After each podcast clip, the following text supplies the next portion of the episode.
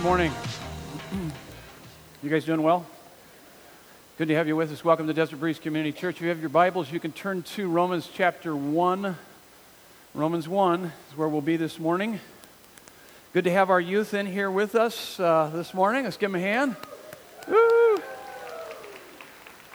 As Ryan was saying about uh, when we have those five Sundays, we usually invite our youth in here and so that I can yell at them for, uh, for an hour. So uh, stay awake. Take good notes. Grab your notes. We'll get rolling here. So, Romans chapter 1. I am convinced of this. You should know this if you hang out here with us at Desert Breeze. There's no past hurt that can't be healed. There's no addiction that can't be broken. There is no problem that can't be overcome. And the promise is in the gospel. It's the first verse we'll be looking at in our text, Romans 1:16. Paul says, "I am not ashamed of the gospel, for it is the power of God for the salvation of everyone who believes." Power of God for salvation. What are you facing? I'll guarantee you that it doesn't exceed the power of God for salvation. Pretty amazing.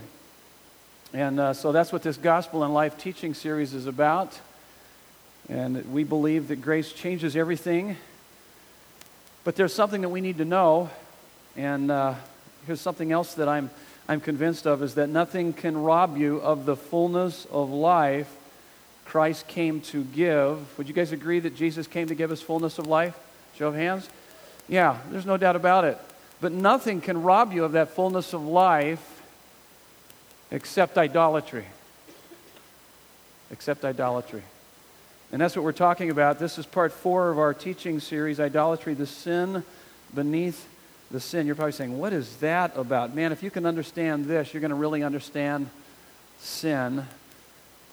Wasn't but a few years ago when I began to understand this whole idea of idolatry, it really began to change my life in, in a lot of major ways. And I'd been a Christian and pastoring for many years, but when I began to root out my idols, when I was able to identify those idols, I didn't know that I had all these idols in my life. And, and as I began to identify them, repent, and then rejoice in Christ and how He meets my needs in every, of these, every one of these areas that I was trying to have met in these idols, it revolutionized my life. I hope it does the same for you this morning as we, as we look at this topic of idolatry. Because idolatry is always the reason we ever do anything wrong. Idolatry isn't one sin among many, but it's the root of all of our sins. It is, it is the sin beneath the sin. And if you're really serious about life change, experiencing radical life change, experiencing the fullness of life Jesus Christ came to give us, then you need to really get serious, take a serious look at what competes for your heart's deepest loyalties and affections from Christ. And that's what we're going to look at this morning. Would you bow your heads with me? Let's take a moment, and then we're going to read this text. It's pretty heavy hitting text. So we're going to need all the help we can get for God to illuminate our minds and our hearts and so that we have better understanding of what he's speaking to us. God, we love you. We worship you. We give our lives to you. There's no doubt about it, our hearts are idol factories. We battle every day against our sinful nature, the values of our society, our adversary, Satan, to keep from exchanging the truth of you for a lie and worshiping and serving created things more than you, our Creator. It is a battle. This idolatry, God, we know causes all kinds of problems in our lives, keeping us from the fullness of life that you sent your Son, our Savior, to give us. So, Father, we know this morning that the cure to these disordered loves, these lesser affections for these idols, these counterfeit gods, are to have a greater, all consuming affection for you. So we pray, show us Show us your life liberating, soul satisfying glory through the study of your word, we pray in Jesus' name. And everyone said, Amen. Take a look at this text. We begin reading chapter 1, verse 16. Paul says, For I am not ashamed of the gospel, for it is the power of God for the salvation of everyone who believes, to the Jew first, and also to the Greek. And then he explains this, the gospel. He gives us the definition of the gospel. This, my friends, is breathtaking to me. When you understand the implications of this next verse, it will revolutionize your life. It is the antithesis of all the major cults and religions of our world today. This is what he says For in it the righteousness of God is revealed from faith for faith, or from faith to faith. As it is written, the righteous shall live by faith. The word righteous means to be, to, to, to be declared, I'll get it, to be declared in right standing with God, to have a relationship with God. Bible makes it very clear that there is this eternal chasm that separates us from the eternal God, and there isn't anything we can do. All the major cults and religions of our world today basically say that you can earn your way, you can achieve your way there. But the Bible says, no, you can't. It can't be earned or achieved. It can only be received through the sacrifice of God's Son, Jesus Christ, on the cross. He bridged that gap. And so then he gives us this gift of righteousness, right standing before God. And the implications of that are just overwhelmingly beautiful. Nothing will bring greater freedom to your life than when you begin to live in the reality that all is well between God and me. All is well between God and us when we put our faith in Jesus Christ. I have access to the throne room of God. And so that's what he's talking about here. But then he goes into some really, really rough stuff here because that's not where the majority of the people on our planet Earth are. This is where we are until we come to faith in Jesus. He says in verse 18, For the wrath of God is revealed from heaven against all ungodliness and unrighteousness of men who by their unrighteousness suppress the truth. So they have the truth, they're just suppressing it, and they're doing it through their unrighteousness. For what can be known about God is plain to them because God has shown it to them. So he's going to go on and talk about how there's plenty of revelation of the existence of God. How do we know there's a God? Because he has revealed himself to us. How has he revealed himself to us? He's going to tell us primarily, not primarily, but one of the ways that he, he reveals himself to us is through creation. We also know he reveals himself to us through our conscience. We, we see that in chapter 2 of Romans. But we also know that he reveals himself to us through this word that we're studying this morning. But ultimately, he has revealed himself to us through Jesus Christ. He showed up here. But, but notice what he says here. For what can be known about God is plain to them because God has shown it to them. For his invisible attributes, namely his eternal power and divine nature, have been clearly perceived ever since the creation of the world. So, what is he saying? The revelation of creation. He's saying, wake up, look around. There's a God. This just didn't all of a sudden happen. This is not an accident. That's what he's saying. And therefore, because of that, because of that, they are without excuse. We are without excuse. For his invisible attributes, let me reread verse 20. For his invisible attributes, namely his eternal power and divine nature, have been clearly perceived ever since the creation of the world in the things that have been made. The word made there is the word poema, it's a Greek word, where we get our word poem. It's the same word that's used in Ephesians 2:10 where it says that we are God's masterpiece. We are his craftsmanship. So it's, a, it's pretty significant. So from the things that are made, so when you look at in all of creation, he says, they are without excuse. One of these days you will stand before God, give an account of your life, and you are without excuse because there's enough revelation of God in creation to accuse you that you ignored God. In fact, he goes on and he says, For although they knew God, they did not honor him as God or give thanks to him, but they became futile in their thinking, and their foolish hearts were darkened. So notice what he says there. They did not honor him. He's not at the center of their life, nor did they give thanks to God. Verse 22 claiming to be wise, they became fools. So you're going to see this downward spiral. When you don't live your life according to how God created you for God's glory, but you make life about yourself and about everything else, there's this downward spiral that begins to take place in our lives. Claiming to be wise, they became fools. Verse 23 and exchanged the glory of the immortal God for images resembling mortal man and birds and animals and creeping things. In other words, uh, I mean, that's, that's a profound statement. What we typically do is we take the beauty, the breathtaking beauty of the glory of God, and we exchange that for a copy of a copy of a copy of a copy. It'd be like taking the, the Rembrandt, some extremely expensive portrait, and then having it photocopied 100 times over and then trying to sell that for the same price that you ultimately sold the Rembrandt for, the, the expensive copy or the expensive original. And uh, that's what he's saying. He says, we have, we have chosen to give our lives to these things that are nothing more than copies when we have ignored the glory of God. And then in verse 24, therefore God gave them up. And you're going to see this three different times. He says that. And you need to understand what that means. We'll talk about it in a minute. Therefore, God gave them up in the lust of their hearts. It's almost like, have at it. Whatever your heart desires, go for it. Let your passions run wild. Do whatever your heart pleases. That's what he's saying. It's almost like God says, and by the way, this is God's passive wrath.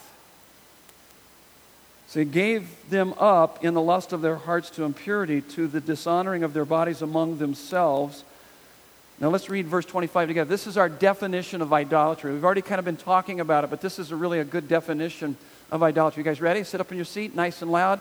Let's read verse 25 together. One, two, three. Because they exchanged the truth about God for a lie and worshiped and served the creature rather than the Creator who is blessed forever. Amen. So you see what he's saying?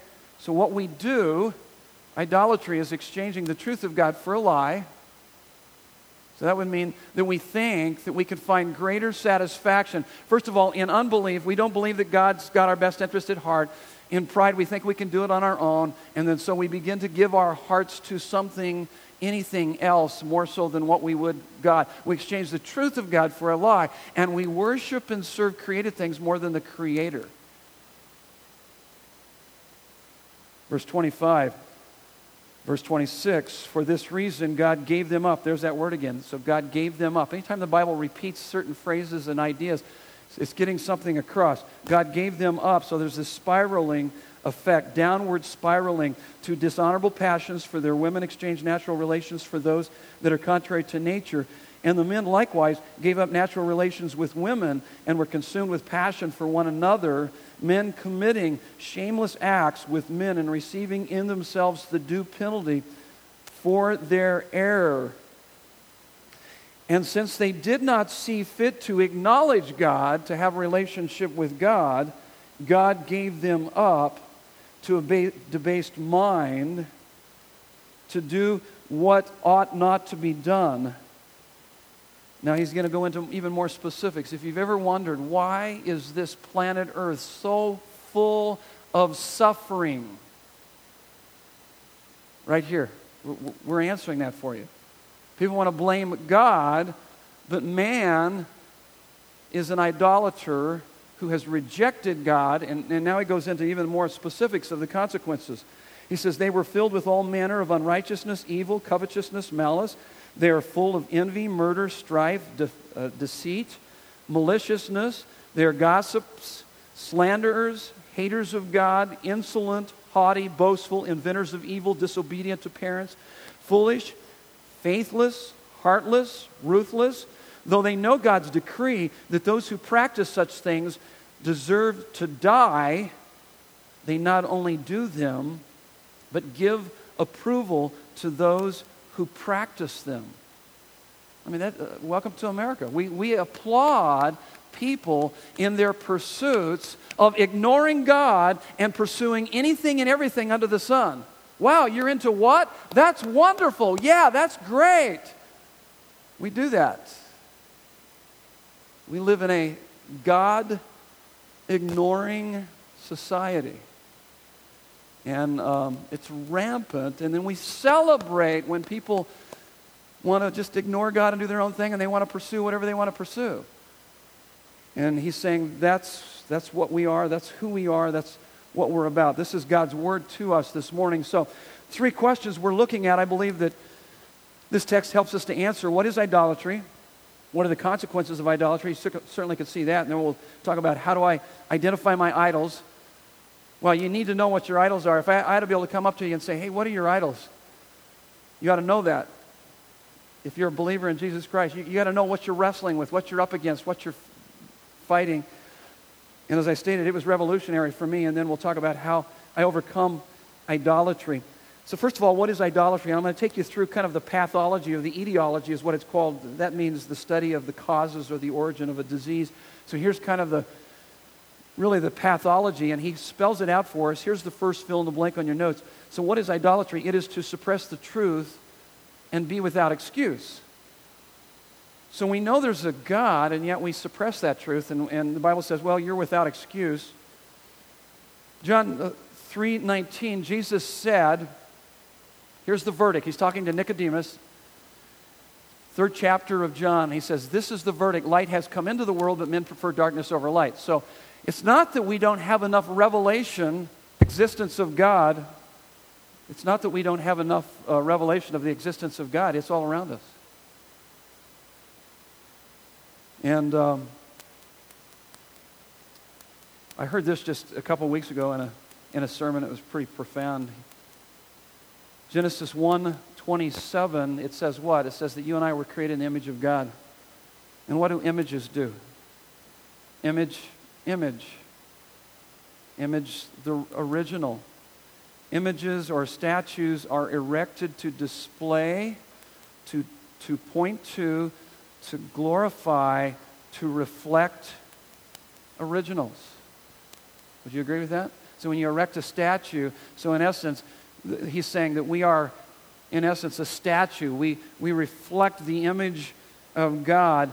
God made people in his image so that the world would be filled with reflectors of God. Listen to me. God created us so that we would be reflectors of God. Six billion statues of God on this planet Earth so that man is without excuse, so that we would not miss the point that it's all about God. I mean, just take a minute. Just go ahead, look around in here. You're sitting next to images of God. Really nice looking images of God, I would have to say. Go ahead and turn to that person next to you and say, hey, you're a pretty good, nice looking image of God. Real quick, do that. Now, if you don't know the person sitting next to you, you probably shouldn't do that, okay? Unless you want to get to know them. You're a nice looking image of God. So, so you, you get the point? All around us, God exists. We are reflectors of God. Whether you live for God's glory or not, you are giving God's glory because you, you're alive, you're breathing, you're, you're, you're here. And then when you, when you take the very fact that you are created in the image of God and then you begin to live for His glory, oh my goodness, that even magnifies that much more our Maker. And yet we suppress that. We want to make life about anything and everything other than, than God. And that you and I were created by God, for God, to give glory to God. Here's the next thing it is to exchange the truth of God for a lie. so verse uh, Romans 3:23 if you go a few chapters over you don't need to but but it says that see if you can complete this many know this verse. It says for all have sinned and fallen short of the glory of God. You guys know that. What is that saying? It's saying that that's what you were created to do. You were created to live in, in your life in such a way that people would look at your life and they would go, Wow, I want to know what you know. I want to know the God that you know. That, that your life would, would point to the Maker. That you would find amazing satisfaction in Him, that they would want to know who you know. But he says we've fallen short of that. John Piper put it this way he says, Idolatry is the suicidal exchange of infinite value and beauty for some fleeting, inferior substitute. C.S. Lewis would put it this way. So when we exchange the truth of God for a lie and we worship and serve created things more than the Creator, in essence, what we're doing, C.S. Lewis said, is that we are playing in the mud puddle like little children when God offers us a Caribbean cruise. And let me put it in my words uh, it is like dumpster diving. Anybody ever dumpster dive? Okay. Hopefully, it wasn't because you, you were desperate and you needed food, but uh, there are those that do that. But if you're dumpster diving, it's like you're dumpster diving, and when He offers you a banquet table.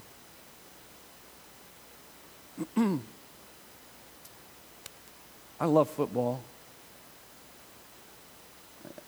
And uh, I'm, I'm hoping that, you know, I, I can't believe that the Cardinals are like 3 and 0 now. I mean, it is like, it's amazing. But uh, you know what's amazing is, um, is that Nancy and I got some tickets uh, about a year or so ago, and we went to a Cardinals game, and it was a Raiders game. And I'll never do that again. Those Raider fans, they're the, like the worst in the world. We got a few Raiders fans in here, so I got to be careful because they'll, because they'll try to beat me up in the parking lot later. Because that's what Raider fans do. There were fights that broke out around us, and I'm so glad my wife was there to protect me. There was like three or four fights that broke out, and two of them were with my wife and them. It's like, come on. I said, oh, oh yeah, go get them. It's like, uh, but it was crazy, you know. And I thought, I thought to myself, wow, these people are crazy. They're out of control. They're dumpster diving compared to the glory of God. There's nothing wrong with, with that. And I guess if you want to paint yourself up and act goofy and, and do all that, but if you get more excited and you're more over the top for that, the Bible said you're dumpster diving. You're playing in the mud puddle. You have no idea what you're missing out on in the glory of God. See, that's the point. That's what he's saying here. That we would exchange the beauty and the glory of God for all these, all this trivial stuff, this temporal stuff. That, that we would get so upset over these replacement refs. I mean, did you see the game on Monday night that one guy's going like this, the other guy's going like this? It's like, what? What's going on here? That's a fiasco. And then they interviewed some of the Cardinal guys, and they said, yeah, that could make a difference in the end of the season. You know, it's just like, whatever, get over it. You know, it's not that big of a deal. In light of eternity, in light of God, but it's amazing how that stuff can capture our hearts. We pour our lives into those things. Nothing wrong with any of those things. We'll talk more about those things. But you got to keep them in perspective. That's what he's saying. And then it says here, it is to worship and serve. So, what is what is idolatry? So, to suppress the truth and be without excuse, to exchange the truth of God for a lie, it is to worship and serve created things more than the Creator. Turn to the person next to you and see if they know what the number one of the top 10 list is that of the Ten Commandments. What's the first of the Ten Commandments? See if they know what it is. Real quick, do that.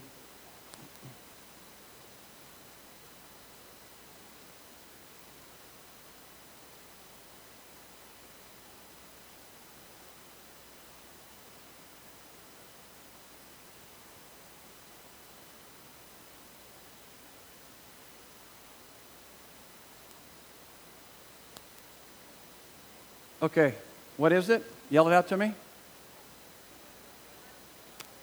That's, that's actually the second one. Good try. That's a good try.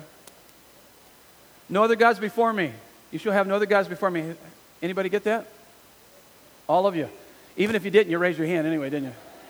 We're going to talk about lying here in just a minute. Okay? Um, so, no other gods before me. This is what he's saying. You shall have no other gods before me. Martin Luther was the guy, and, and many theologians would say this, is that we, we violate 2 through 10 on that list in direct proportion to how we've already first violated 1. You can't violate 2 through 10 unless you first violate 1.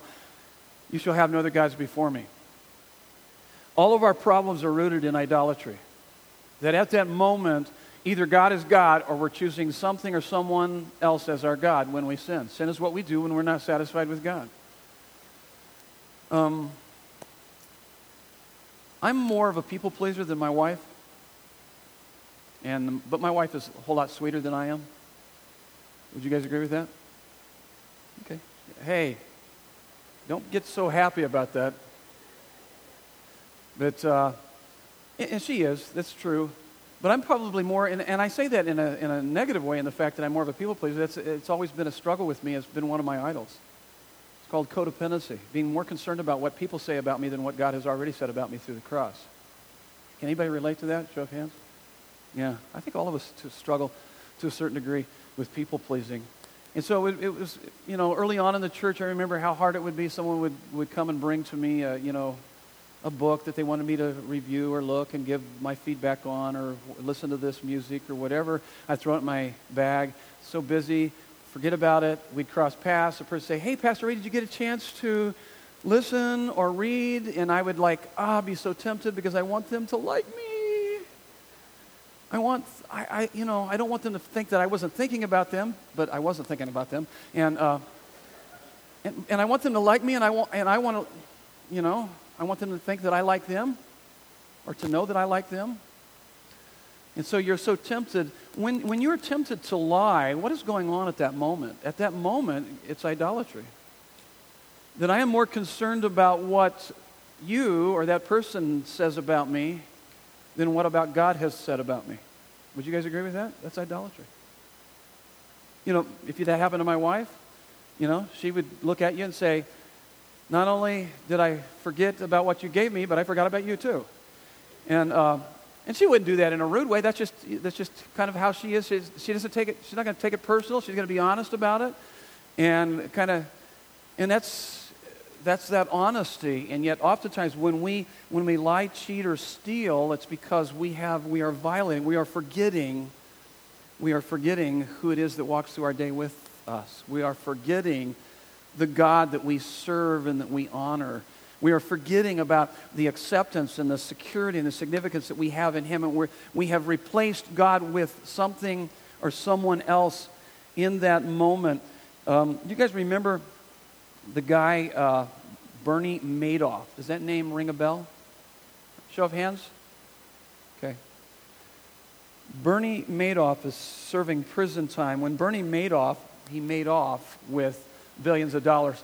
That's not a play on words, but that's you know, actually his last, uh, his last name.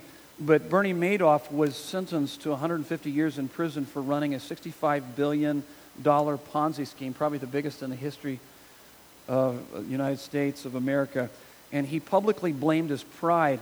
At some time in the past, he had faced a year in which he should have reported significant losses, but he could not, and I quote here from him, he could not admit his failures as a money manager. He could not accept, the writer goes on here, he could not accept the loss of power and reputation. So, what is that telling you about his idol? What's more, more important to him? Power, reputation. He cannot accept the loss of power and reputation that such an admission would bring. Once he began to hide his weaknesses through the Ponzi scheme, he then couldn't admit his error in judgment while the scheme grew, always thinking he could work his way out. He's not a Christian, but, but what was he doing? It's idolatry. Why would he hide all of that? Because the, his reputation and the money By the way, he left a lot of people high and dry. So, idolatry. It is anything more important to you than God. That's what an idol is. It is, it is anything more important to you than God. Think about that. It is anything that captivates your heart more than God. It can be a good thing, and usually it is a good thing that has become an ultimate thing. It is anything more fundamental to your happiness, meaning, and significance than God. It is anything that you look at and say, if I have that, then I'll feel accepted, secure, significant. There's a whole list. Let me just, I don't, I'm not going to bore you with the whole list, but I think that I want some of you to begin to identify your idols. Everybody here has idols. And in that, when he says, You shall have no other gods before me, there's no third option. You're either going to serve the living God or you're going to serve an idol. What, wait, man, I want, what if I don't want to have any God? You have a God. Everybody has a God. If it's not the living God, you have a God. You can't function. You have to have something at the center of your life. The, the Bible's very clear about that. All of us are worshipers. We all worship. We are worshiping every day. What are we worshiping? Here's some, a list of different idols. So, life only has meaning. I only have worth if I have power and influence over others. That would be the power Id- idolatry. Or this one life only has meaning. I only have worth if I am loved and respected by. It could be coworkers, it could be whatever, you could fill in the blank. Approval idolatry. Life only has meaning. I only have worth if I have the kind of pleasure experience, a particular quality of life. That would be comfort idolatry. Life only has meaning, I only have worth if I am able to get mastery over my life in this area. It can be finances, exercise, that can be control idolatry. Life only has meaning, I only have worth if people are dependent on me and need me. That's a helping idolatry. And then there's a dependence idolatry, and then there's an independence idolatry, and there's a work idolatry, achievement, materialism, Here's a, a religion. We talked about religion and irreligion last week. Listen to how this idolatry works. Life only has meaning, I only have worth if I am adhering to my religion's moral codes and accomplished in its activities. Here's an uh, irreligion idolatry. Life only has meaning, I only have worth. So, this is what you're saying to yourself. You, you might not even know this, but it's what you're living for, it's, it's at the center of your life. I feel I am totally independent of organized, when I feel that I'm totally independent and organized of, of organized religion and am living by a self-made morality. That's that irreligion idolatry. And then there's a racial, cultural idolatry, inner ring, family, relationship, suffering idolatry. That's a, that's a bit masochistic, but it's life only has meaning. I only have worth if I'm hurting in a problem, only then do I feel um, worthy of love or able to deal with guilt. There's an uh, ideology. Life only has meaning, I only have worth if my political or social cause is making progress and ascending in influence or power. Let me just say something about the election coming up. You need to vote. But regardless how this election ends up, there's going to be a lot of people that are really upset and freak out and be depressed and all of that. Let me just say that's idolatry if, if that's the case for you. And you probably don't know God because God is still in control, regardless of how this goes down. Now, you need, you need to be a good citizen of the United States and vote, and vote for those that best represent our Christian values. But you don't freak out over that stuff. You keep, you keep praying for your country and for your neighborhood, and you keep reaching out. Here's the last one Life only has meaning, I only have worth if I have a particular kind of look or body image. It's the image idolatry. So, I mean, the list goes on. This is just a short list. What are your idols? What do you struggle with? Let's go on to the next. What are the consequences? I think they're pretty obvious. Let's knock these out quickly. You see this in Genesis 3, this, is this rippling effect. It begins with spiritual alienation, and then there's a psychological, and then there's a social, and then this worldwide uh, alienation that takes place. Romans 6.23 says, for the wages of sin is death. Death is separation from God. So you got an intellectual confusion and frustration. We see that in verse 21. Futile in their thinking. The next one is emotional. You're going to have to write fast here. Emotional confusion and frustration. So you got intellectual, emotional confusion and frustration. Verse 21 Foolish hearts were darkened. Then it leads to bondages and addictions. We see this in verse 24, 26, 28. He gave them up to the sinful desires of their heart. Now, what is that? I need to talk about that just for a moment. Everybody, look up here. He gave them up. He gave them up to their own desires. He gave them up to their own desires. I believe that this is the passive, the passive wrath of God upon mankind. And this is what it is. You can't infer from prosperity that God is pleased with us, nor can you know from disaster that God is displeased with us. The worst punishment may be to get the happy life you want. That way, you never wake up to your pride, self righteousness, or need for God. Some of the best things that have ever happened to you and I is when we experienced suffering and it shook us out of our self absorption and self centeredness, and we stopped looking inward and started looking upward and had an encounter with God that we wouldn't trade for anything. And uh, that's what he's saying. He turned them over. Okay, you want to be happy? Be happy. But you'll notice there's this spiraling effect because, because it doesn't satisfy. Idols do not satisfy our lives. And in fact, what's interesting here is because any false God becomes a tyrant which can never be satisfied. Idols are terribly unforgiving and unfulfilling. Let me walk you through this just for a minute. Just think about your own life.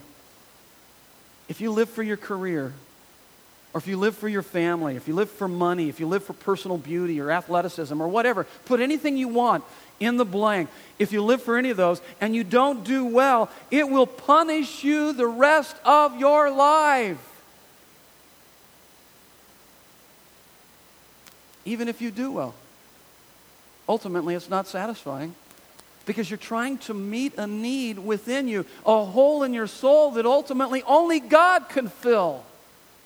So it drives this, this addiction, this OCD, this, this pursuit of drivenness, whether it be workaholism or whatever it is. It drives our lives. If you look at your drivenness, it's often based on that lie that you've exchanged the truth of God for a lie and you're worshiping and serving a created thing more than a creator because you're thinking, if I could just get one more, you know, one more iPhone 5, how many more are they going to have? People were standing in line. That's crazy. I mean, I, whatever. I mean, it's all, it's all good stuff, but it's almost like there's almost an obsession over technology. Got to have the next and latest. Got to have this, got to have that. I mean, if I looked at my life, when I looked through the, the trajectory of my life, you know, for me it was like the 10 speed bike. And then, then the 10 speed, some of you don't even know what a 10 speed is. 10 speed? What's a 10 speed? And then it went to like 16 and 17 and then 21 and then after that it was the car and then the car wasn't fast enough i wanted a truck and then i had the truck but then i wanted a boat and the boat wasn't fast enough it could, it could pull up two skiers but not four and so i wanted stop oh my goodness that's that addiction that's that bondage what are you living for jesus is the only lord that when you fail Him, will forgive you, and when you get Him, will fulfill you. Unbelievable. Next one decay of personal and corporate life. I mean, he goes through all of that. I, I went through and kind of uh, made an order out of it. So, because this behavior deteriorates, it leads to economic disorder. You got covetousness, and that whole list that we read there at the end of our text. Social disorder, envy, murder, strife, deceit, malice, family breakup. Be, besides same sex marriage, you've got uh, they disobey their parents And then relational breakup, gossip, slanders, insolent, arrogant, and boastful. Character uh, breakdown, foolish, faithful, heartless, ruthless. How many remember the movie by Mel Gibson and its uh, Signs? Anybody ever see the movie? Show of hands. Interesting movie based on this pastor who experiences tragic accident, loss of his wife in a, in a car accident. And so he loses his wife, and inadvertently, he does what? He loses his faith. Idolatry. How's that, Pastor A? Here's how it is. Anytime you come to God and say, I will worship and serve you if you give me this or do that for me, God isn't the one you're worshiping and serving, it's the if. It's the if. That's your real Lord and Savior. If you chuck God because you didn't get what you wanted, I mean, think about that. That's idolatry. That which should have helped him through the, a devastating time in his life and help him navigate that and come out better as a result of that he crashed because he had exchanged the truth of God for a lie and worshiped and served a created thing more than a creator. He was more concerned about his wife. Now, I'm not denying the fact that that's not devastating. But if, but if you exchange, a, if you make a good thing into an ultimate thing, if you lose a good thing, you're going to be sad. You're going to have to grieve it. But if that good thing has become an ultimate thing, it's going to be despair and you're going to be even suicidal. Can you see how we can overly attach our hearts to things? And so, I mean, that's, that's the devastation. That's idolatry is, is the sin below the sin within our lives.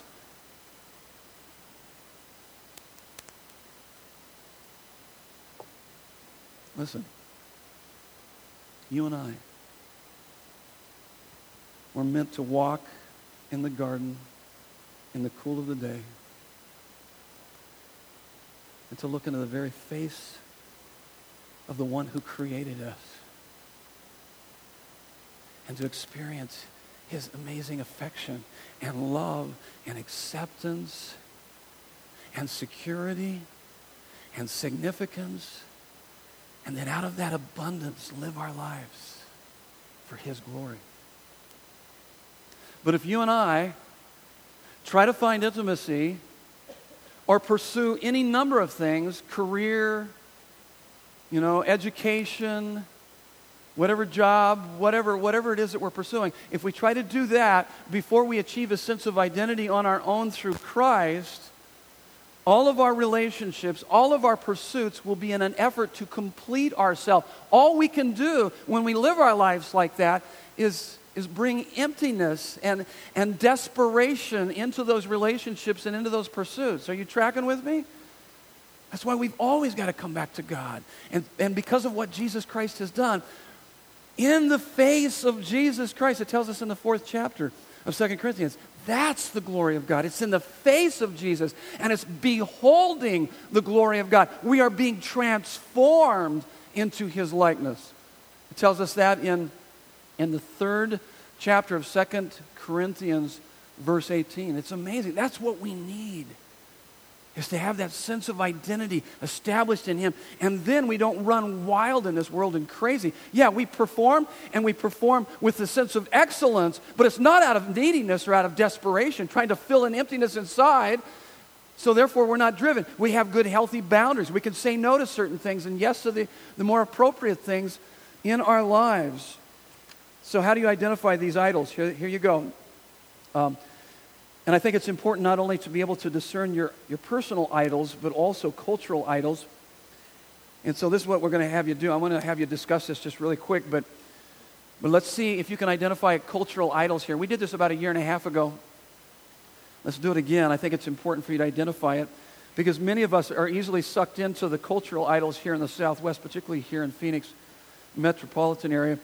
So in New York, they ask, How much does he make? That would be an idol, affluence. In Boston, they ask, What does he know? Education.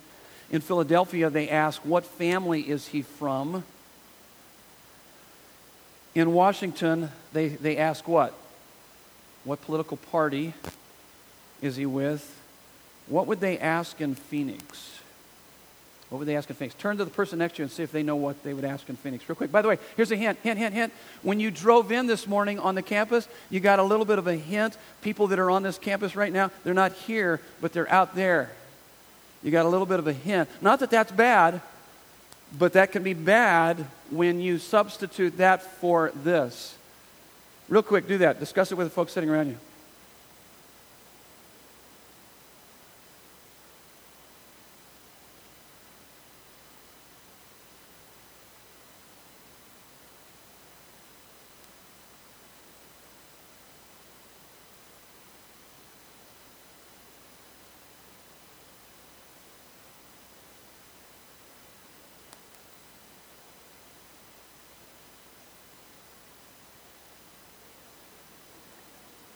Okay, yell it out to me. What do you guys think? What's the, what's the. Leisure, got it right there. Leisure, fun. What do you do for fun? What do you do for leisure? How many got that? So less of you raised your hand on that one, you, just, because after I said about the lying thing, huh? It's leisure. I mean, we got the, I mean, we got great weather for the most part. I mean, it's kind of hot, but people still get out and golf, do all kinds of things. We still get out in the backyard barbecues and do all those things, and that becomes a major substitute. Listen, Ever since they uh, built a stadium over here uh, for the Cardinals, they have maxed it out. They have sold out ever since they built. And, and, the Cardinals aren't even that good sometimes, you know. And there's been a few years that they were really terrible, and people are still, yeah, here, here's here's some money. I'll give you money. I'll go watch them and cheer them on and all that. And that's cool. I mean, certainly they're not like me, a fair weathered fan, but uh, only kind of cheering for them when they're doing well. But but what does that say? What does that say about our culture? When you look around at our culture, those things interfere with uh, our church life. In fact, this is what I found here about Desert Breeze: is that when football, when the football games are, are on, our attendance actually drops. When there are certain games, I've even watched the attitude of people in here when they come to church. When they're when our favorite team has won, we're excited. When it's when it's down and not doing so well, everybody comes in kind of moping. Isn't that interesting? That's an idol. Those are idols. Look at our idols. So, this is how, and this was revolutionary for me as I began to identify my own idols. Let me walk you through this. This is something we probably go through at least once a year. So, and this is where I got the idea. We got to look at the heart. The heart is at the heart of idolatry. Verse 21, he uses the word futile thinking, darkened hearts. Verse 24, lust of their hearts. Verse 26, dishonorable passions. Verse 28, debased mind. So he's talking about the heart. 900 times heart is used in the Bible. So I start here. Look at your actions. What do I effortlessly spend my time and money for? What do you have a hard time saying no to? Let me just give you a little hint of what my idol was for many years. Still can be if I'm not careful. It's books. You knew that, didn't you? Some, yeah, some of you guys that know that. It's like books. You know that. Man after my own addiction right there. Yeah, books. I could just like money, and then somebody, you know, was needing a handout. I was like, hey, forget you, man. I got to buy another book. So if you start looking at that attitude, you go, wait a minute, there's something wrong with that. I can effortlessly give my money and time. What do you, what do you effortlessly give your time to? When you're wanting just to kill time, what do you do? And I'm not saying that there isn't some time to, it's okay to do that, but, but when, when all your time is directed to certain things, I'll guarantee you, you can identify where your idol is. What do you have a hard time saying no to? How about your feelings? What stirs my deepest emotions? What emotions are inconsolable, that there's nothing to console them? How about the inordinate emotions and desires in my life? You've heard me say that many, many times here. So let me walk you through the process. This is what I do in my own life. So if you have a good thing, if a good thing is being threatened, let's just say it's a, it's a marriage relationship, it's a job, it's keeping in shape, whatever it is. If a good thing is being threatened, it's normal that you're going to be anxious. But if that good thing has become an ultimate thing and it's being threatened, you're not just going to be anxious, you're going to be paranoid. You're going to have major sleepless nights. Does that make sense? Can you see the, the, the stronger emotional response to those things that we have overly attached our hearts to? So if you've got a good thing and it is being blocked, you didn't get the raise.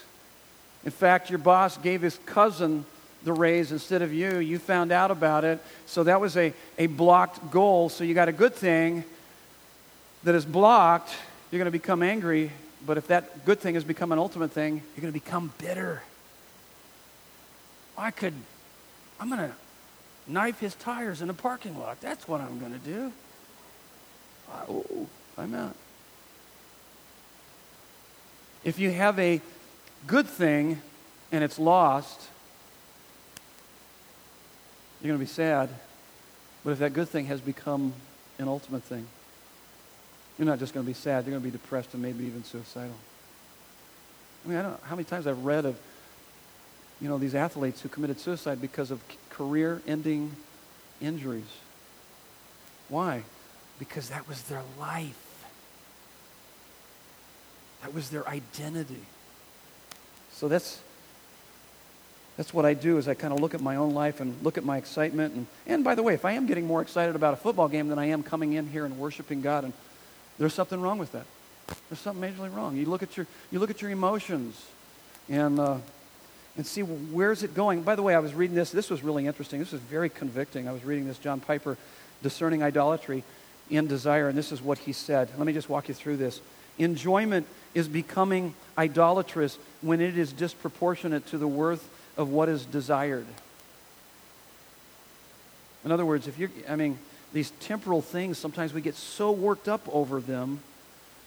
And it's like, hey, this is temporary, man. It's temporal. Great desire for non great things is a sign that we are beginning to make those things idols. When we get stressed out at traffic, come on.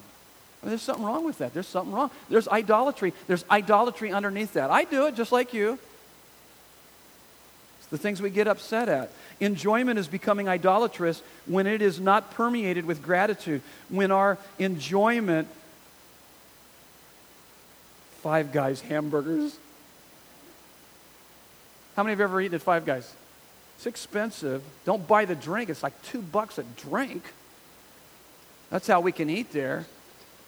Enjoyment is becoming idolatrous when it is not permeated with gratitude, if I can't eat a Five Guys hamburger and give gratitude to God, when our enjoyment of something tends to make us not think of God, it is moving toward idolatry. Listen to what, what else he said. Enjoyment is becoming idolatrous when it does not see in God's gift that God himself is more to be desired than the gift. All these are gifts. Gifts are what? They're gifts from God and pointers to God. Enjoyment is becoming idolatrous when it is starting to feel like a right and our delight is becoming a demand. Enjoyment is becoming idolatrous when it draws me away from my duties, my responsibilities. That could be men, sports. I mean, it seems like there's football games on every night of the week. Some of you just woke up, praise God! No, that can be idolatry because you start neglecting everything else. Okay, I'll get back to that. I'll get back to that when the season's over.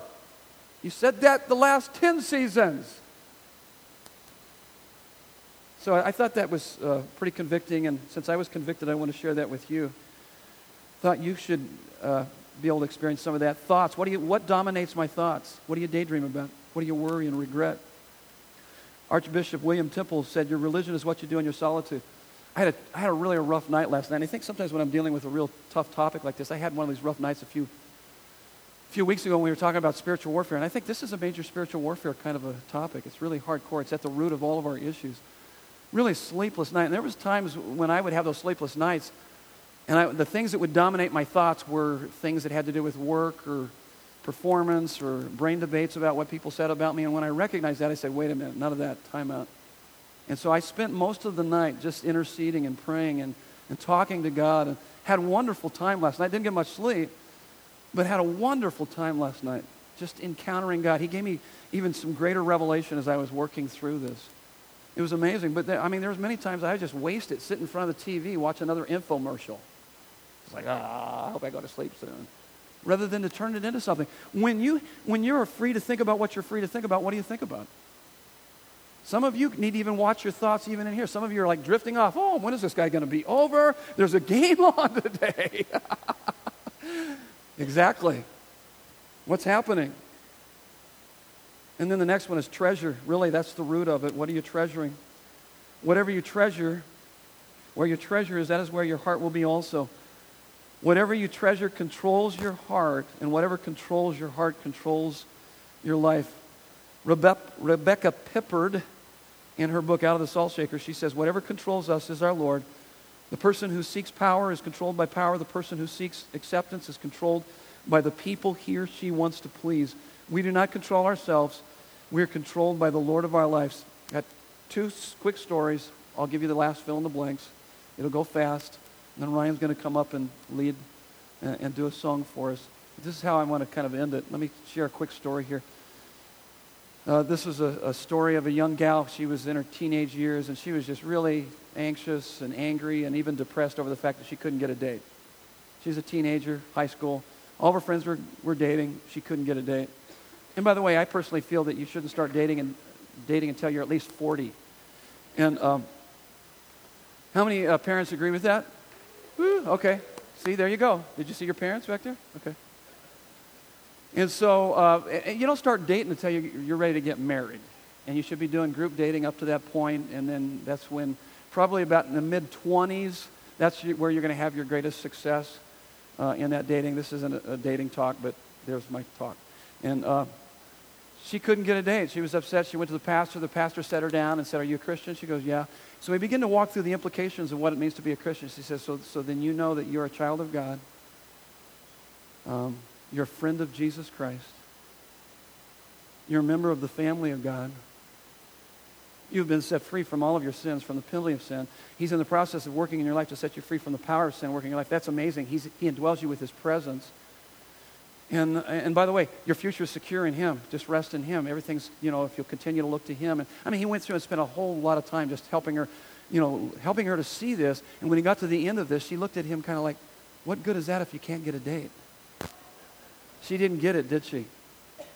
And neither do you and I, because we say the same thing. What good is all of that eternal glory for the temporal things if I can't get a raise, if I can't land the job, if I don't get the education, if I, there's always some if only there. All of us live like that, and yet we don't get it. Here's my second story. And this is where I'll give you the fill in the blanks as we wrap this up. Henry and Kevin had both lost their jobs because of an unfair action by their bosses. Henry forgave his boss, moved on, was doing very well, while Kevin could not move past it. He stayed bitter and cynical, and it affected his future career path. Take a look at your notes. How do I overcome idolatry? If we exchange the truth of God for a lie and we worship serve created things more than the Creator, you can't remove idols, you must replace them, and you replace them by kind of reversing your way out of that. We worshiped our way into idolatry, you worship your way out. Um, and so, so well meaning friends came along. The first one is moral approach. Well meaning friends came along and they tried to work directly on his will. Hey, come on, get past it, move on. You shouldn't act like that. Christians don't act like that, working on his behavior. That doesn't go deep enough. Because a person, the way a person evaluates the events of life determines how they think, feel, and behave. And so it's really about your evaluation. It's about your, your worldview. It's about your belief system. You got to get down to your belief system. So behavioral modification doesn't do that. And then some other well meaning friends came along and and they tried to help him by working on his thoughts and emotions. They said, You shouldn't be thinking like that, shouldn't feel like that. God loves you. And the more sympathy people showed Kevin, the more he felt justified in his anger and the more his self pity grew.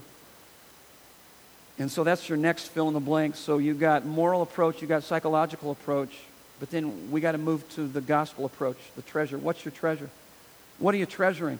What is operating in the place of Jesus Christ as your functional Lord and Savior? And so that's what the gospel does. The gospel asks what is operating in the place of Jesus Christ as your real functional salvation and Savior? What are you looking to in order to justify yourselves? Whatever it is, it is a counterfeit God, and to make a change in your life, you must identify it and reject it as such. So the next in your fill in the blank is you got to name the idols. What are your idols? When you have those inordinate emotions pegging, there's an idol underneath that. And then you repent of those idols. Romans 2 4, it's the goodness of God that leads us to repentance, and then you rejoice in Christ. Psalm 34 8, taste and see that the Lord is good. Let me continue reading, and I'm going to invite Ryan up. This is, this is how the story continues on. Kevin was looking to his career to prove himself, and when something went wrong, he felt condemned. He was paralyzed because the very foundations of his identity were falling apart. He made no progress until he saw that he had made his career his self salvation. It was not just that he had to forgive his boss. His real problem was that something besides Jesus Christ was the functioning was functioning as his savior. The writer goes on here. This is Tim Keller from his book, Counterfeit Gods, great book. He says, There is always something underneath your inordinate and out of control problems, desires, patterns, attitudes, and emotions. Until you find out what it is, you cannot have life in peace.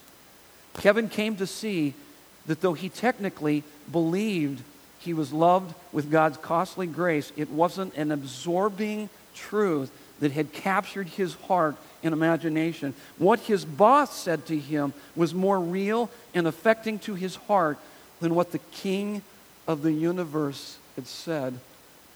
And so what he had to do is it's worship realignment. Stop worshiping what his boss had said about him and start worshiping what Jesus had said about him. Would you bow your heads with me? Just take a moment. Let's pray. God, what a what unbelievable truths these are to bring freedom to our lives. And God, we know that sin is what we do when we're not satisfied with you. So teach us how, how we must rejoice in how your Son, Jesus, satisfies us specific to the need that we are trying to have met through the idol. God, help us that when we see our hearts being turned toward idols through the inordinate emotions and passions, that we would stop ourselves, stop our hearts, and begin to look at Jesus giving to us the very thing that our heart wants from the idol. Lord, teach us how to do that. We pray. In Jesus' name. Amen. Ryan's going to sing a song here, and it's just meant for you just to reflect on these words and just to, to rejoice in God and what He has for you.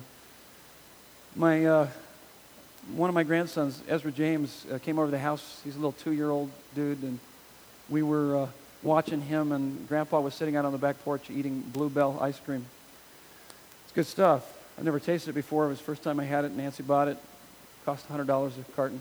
And uh, it wasn't that much, but it was this praline, caramel, really yummy stuff. And this little guy came over to me like this, and he knew I was eating something, and he, he's like, ah.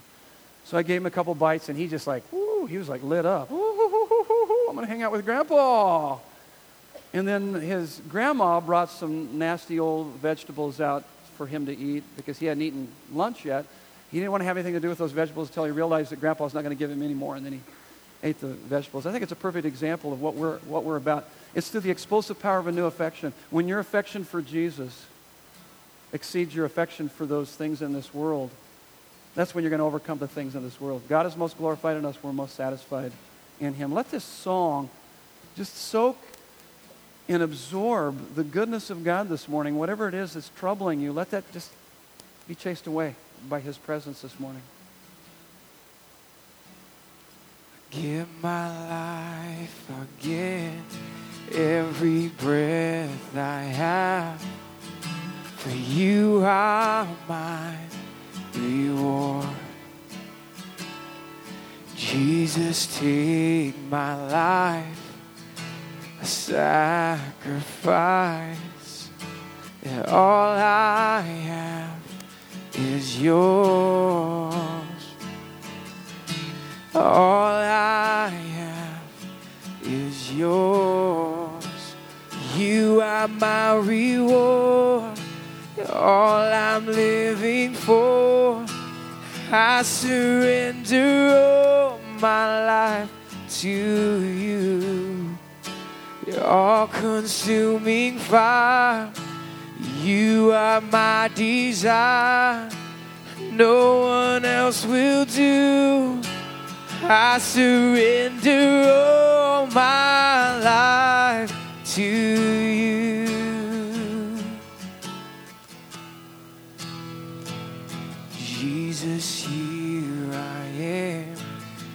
With open hands. They're lifted high to you. Could my heart contain all your love for me? You're all I need to know. You're all, you're all I need to know. You are my reward. You're all I'm living for. I surrender all my life to you. All consuming fire. You are my desire. No one else will do. I surrender all my life to you.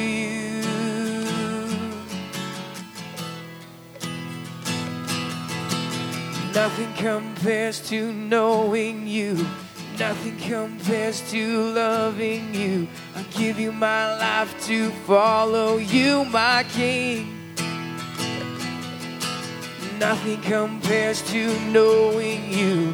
Nothing compares to loving you. I give you my life to follow you, my King. You are my reward. You're all I'm living for. I surrender all my life to you.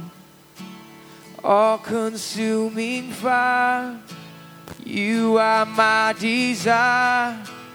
I surrender all my life to you. You are my reward. You are my reward. You're all I'm living for. I surrender all my life to you.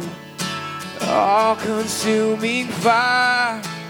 You are my desire. No one else but you. I surrender all my life to you. All to you.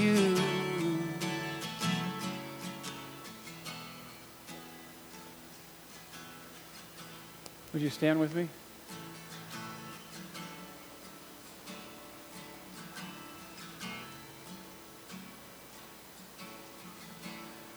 So may the Lord bless you and keep you and make his face shine upon you and be gracious to you. May the Lord lift up his countenance upon you and give you peace. And may you, may God be most glorified in you as you are most satisfied in him. And when you do that, you will be crucified to the things of this world. In Jesus' name. And everyone said, Amen. God bless you.